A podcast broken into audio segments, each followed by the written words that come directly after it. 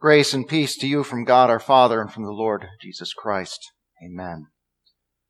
Word of God for our special consideration this morning is our first lesson, 2 Kings 4, 18 to 37, as printed in your bulletin and already read. Dear friends in Christ, our reading today from 2 Kings 4 was already kind of long, so it didn't include the the background information, which uh, explains the history between Elisha the prophet and the woman of Shunem. And that story, that earlier information, informs some of the things that she says to him and what we did read, so, so it's good to review it. The town of Shunem was on the way for Elisha as he passed back and forth through Israel. And one day when he stopped there, a wealthy woman invited him to stay and eat with her, and it soon became a, a habit. After a while, she suggested to her husband that they prepare a small room for Elisha on the roof of their house, so that whenever the prophet came to, to them, he could stay there. Her husband agreed, and so the next time Elisha came, he, he made use of the room and, and rested there. And he wanted to express his appreciation for this generosity. So he had his servant Gehazi ask her if there was anything that, that he could do for her, perhaps some request to put to the king or the commander of the army. But she said that she was content. So Elisha asked his servant, What can we do for her then? And Gehazi pointed out, She has no son, and her husband is old. The Prophet would have recognized immediately what this meant. It wasn't just that this woman really, really wanted a baby boy. It was that, as good as her life was at that moment, it could easily fall apart and fairly quickly, too. She was still young, but her husband was old, meaning that he would likely die long before she did, and she would have no one to support or look after her as a widow. And it would be far from certain that she would gain control of his wealth when he passed. Having a son who could grow up to support her, and who in the shorter term would have a claim to his father's estate, would not only give meaning and love to her life, but would give her security for her future. So Elisha had Gehazi call the woman again, and she came and she, she stood in the doorway to his new room. And then, inspired by the Holy Spirit, he spoke words that were not mere positive thinking, but were prophecy.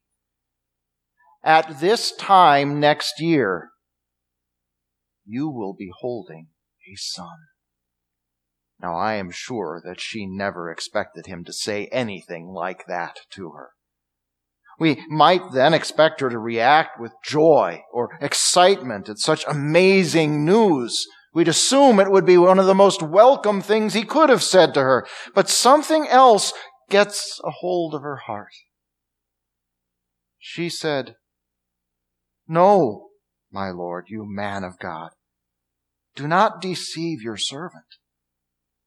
That, that is not faith speaking. But it isn't exactly a lack of faith either.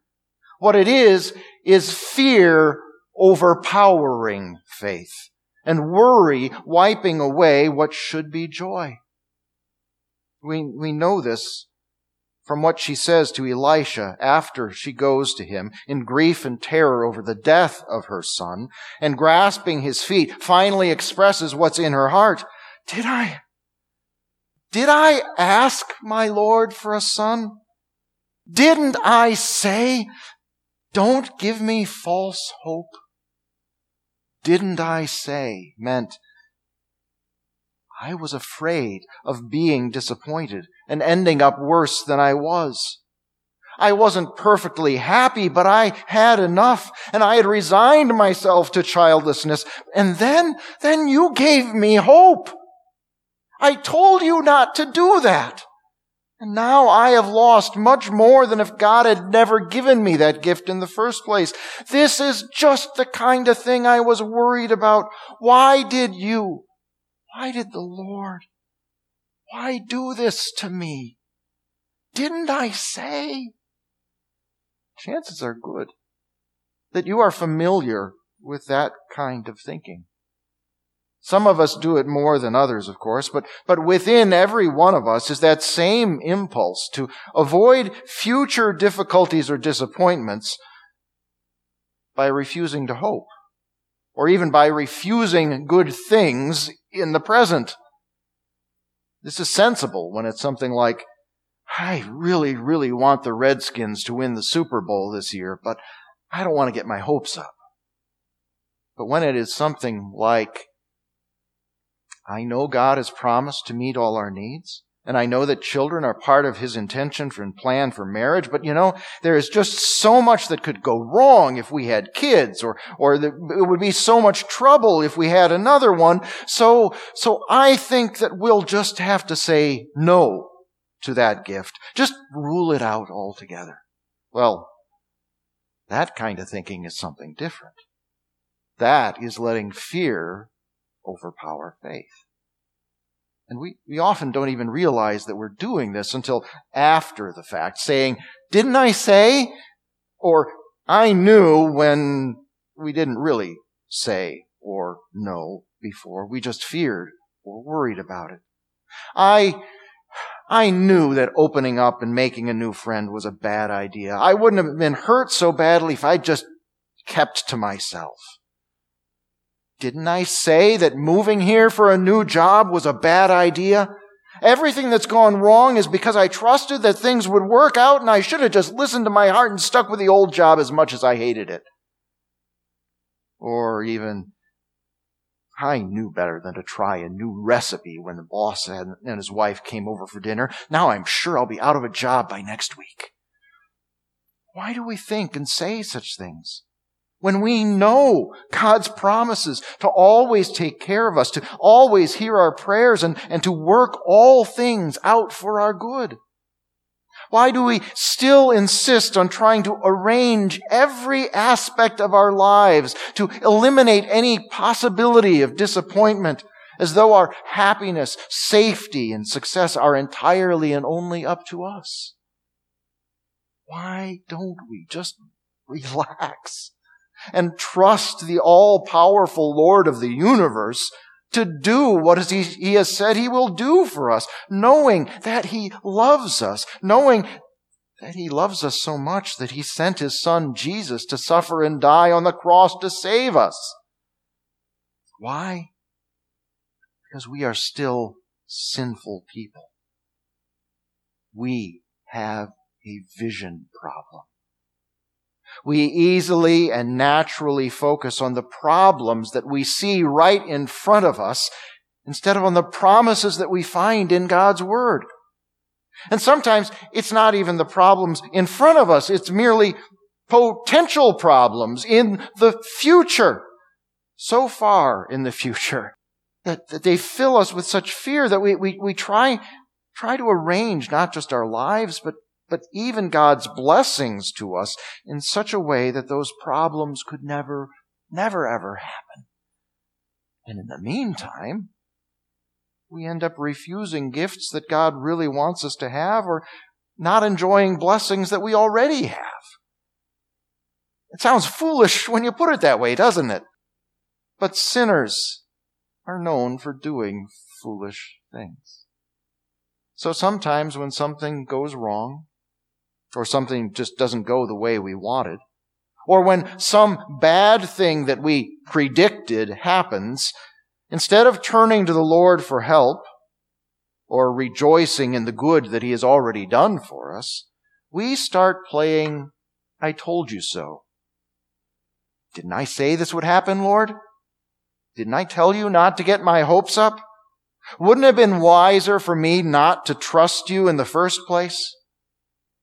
And instead of holding on to our faith in the face of troubles, we fill our hearts with doubt and maybe even despair. Sometimes we do this in arrogance. presuming that we know better than God. Sometimes it's self-centeredness, seeing everything only in terms of our own happiness. But most often it's fear and worry overpowering our faith, like, like that woman from Shunem. We fail to focus on the grace of God in both His giving and His gifts, and we end up seeing only our troubles. But still, still the Spirit works within us with the faith that's left. That's God in His grace and love and mercy for us. And that's what we see with the Shunammite woman. She doesn't just wail and moan after her son, the son given to her just as the Lord had promised her through Elisha, after her son dies in her arms. No. She understands where to go with her problems. Back to the Lord, which means for her going back to Elisha. In faith that the God who so graciously gave her her son in the first place will graciously give him back she doesn't tell her husband what has happened or why she's going to the prophet. She just says, peace. It's all right. And when Gehazi asks her what's wrong, again she says, peace. It's all right. She doesn't know what will happen next. All her fears have already come true. But she knows that she has a powerful and merciful Lord and she will share her troubles only with his representative and trust that God will give a solution. And so we do not see Elisha greet her with a rebuke for any lack of faith or with a lecture on the impertinence of her grasping at his feet. Instead, he offers her grace, mercy, and compassion. He knows something is wrong but not what? Not until she speaks about her son with such grief and sorrow. So he sends Gehazi quickly to try reviving the boy and goes with the woman himself. And when his servant's attempt is insufficient, Elisha prays and himself becomes a conduit for the life-giving power of God and raises the boy from the dead and the prophet's actions. And then those grief shattering words to the woman. Pick up your son. Pick up your living, breathing, sneezing son. Those words become God's way of saying to her and to all, didn't I say? Didn't I tell you that I could be trusted? Have I not promised to always come through for my people? Didn't my gift of a son in the first place tell you that I will always deal graciously with you? It's almost as though Christ's words to Martha were echoing back through the centuries through Elisha's words and actions. What Jesus said in today's gospel was an even greater answer to grief and worry. And it has the power to destroy all our fears of the future and our dread of death, whether our own or of those we love. Whether from sudden sunstroke, old age, a long-term illness, or a raging pandemic like COVID-19. He says, I am the resurrection and the life. Whoever believes in me will live, even if he dies. And whoever lives and believes in me will never perish. When still Martha questions, when still her faith is overcome and all she sees is problems instead of the grace and power of her loving Lord, he answers with his own, didn't I say? Did I not tell you? If you believe, you will see the glory of God. That was the answer for Lazarus' sister in his, her grief, and the answer for the woman of Shunem and hers. And God came through for both, loving them with power and mercy, just as He said. And we too will see the glory of God when we believe what He has to tell us. Are you feeling guilty?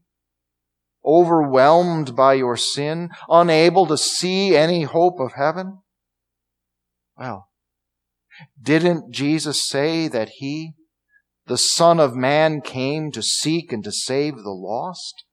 And then go to the cross to save you?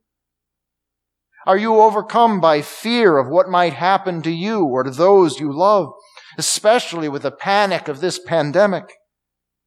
Well, didn't Jesus say, Surely I am with you until always until the end of the age? Didn't God say of himself through Peter, cast all your anxiety on him because he cares for you? Are you struggling with the desires of your sinful flesh or the temptations of the sinful world around you? Are you suffering trouble difficulty in your life, in your work, in your school, online because you follow and belong to Jesus?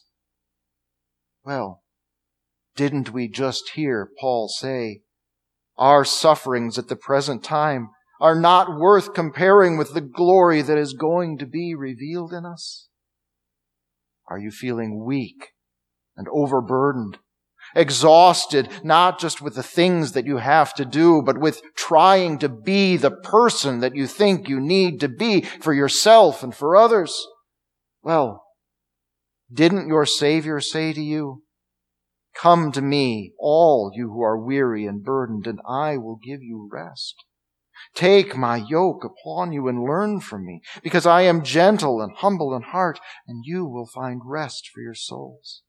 For my yoke is easy, and my burden is light. Whatever it is that you might be dealing with, whatever problem, real or imagined, might be looming large and obscuring your view of God's Son, look away from your troubles and listen to God's Word. This, of course, is why it's so important to spend time in and with the Word, hearing it preached and taught and, and reading and studying it yourself. Because it is in the Bible that you are reminded over and over of the good news that you need every day. You are God's own dear child, washed in the blood of Christ, redeemed, restored, recreated, and waiting for the hope of the resurrection. He has promised to meet your every need. And whenever it is necessary that you or whoever leaves this life for the next, he will meet you at heaven's door and welcome you home. So there is nothing to fear. Never any reason for worry. Your loving Lord can be trusted in everything and for everything. That's what he said and what he has always shown us. Amen. Please rise. Now to him who is able, according to the power that is at work within us, to do infinitely more than we can ask or imagine, to him be the glory in the church and in Christ Jesus throughout all generations, forever and ever. Amen.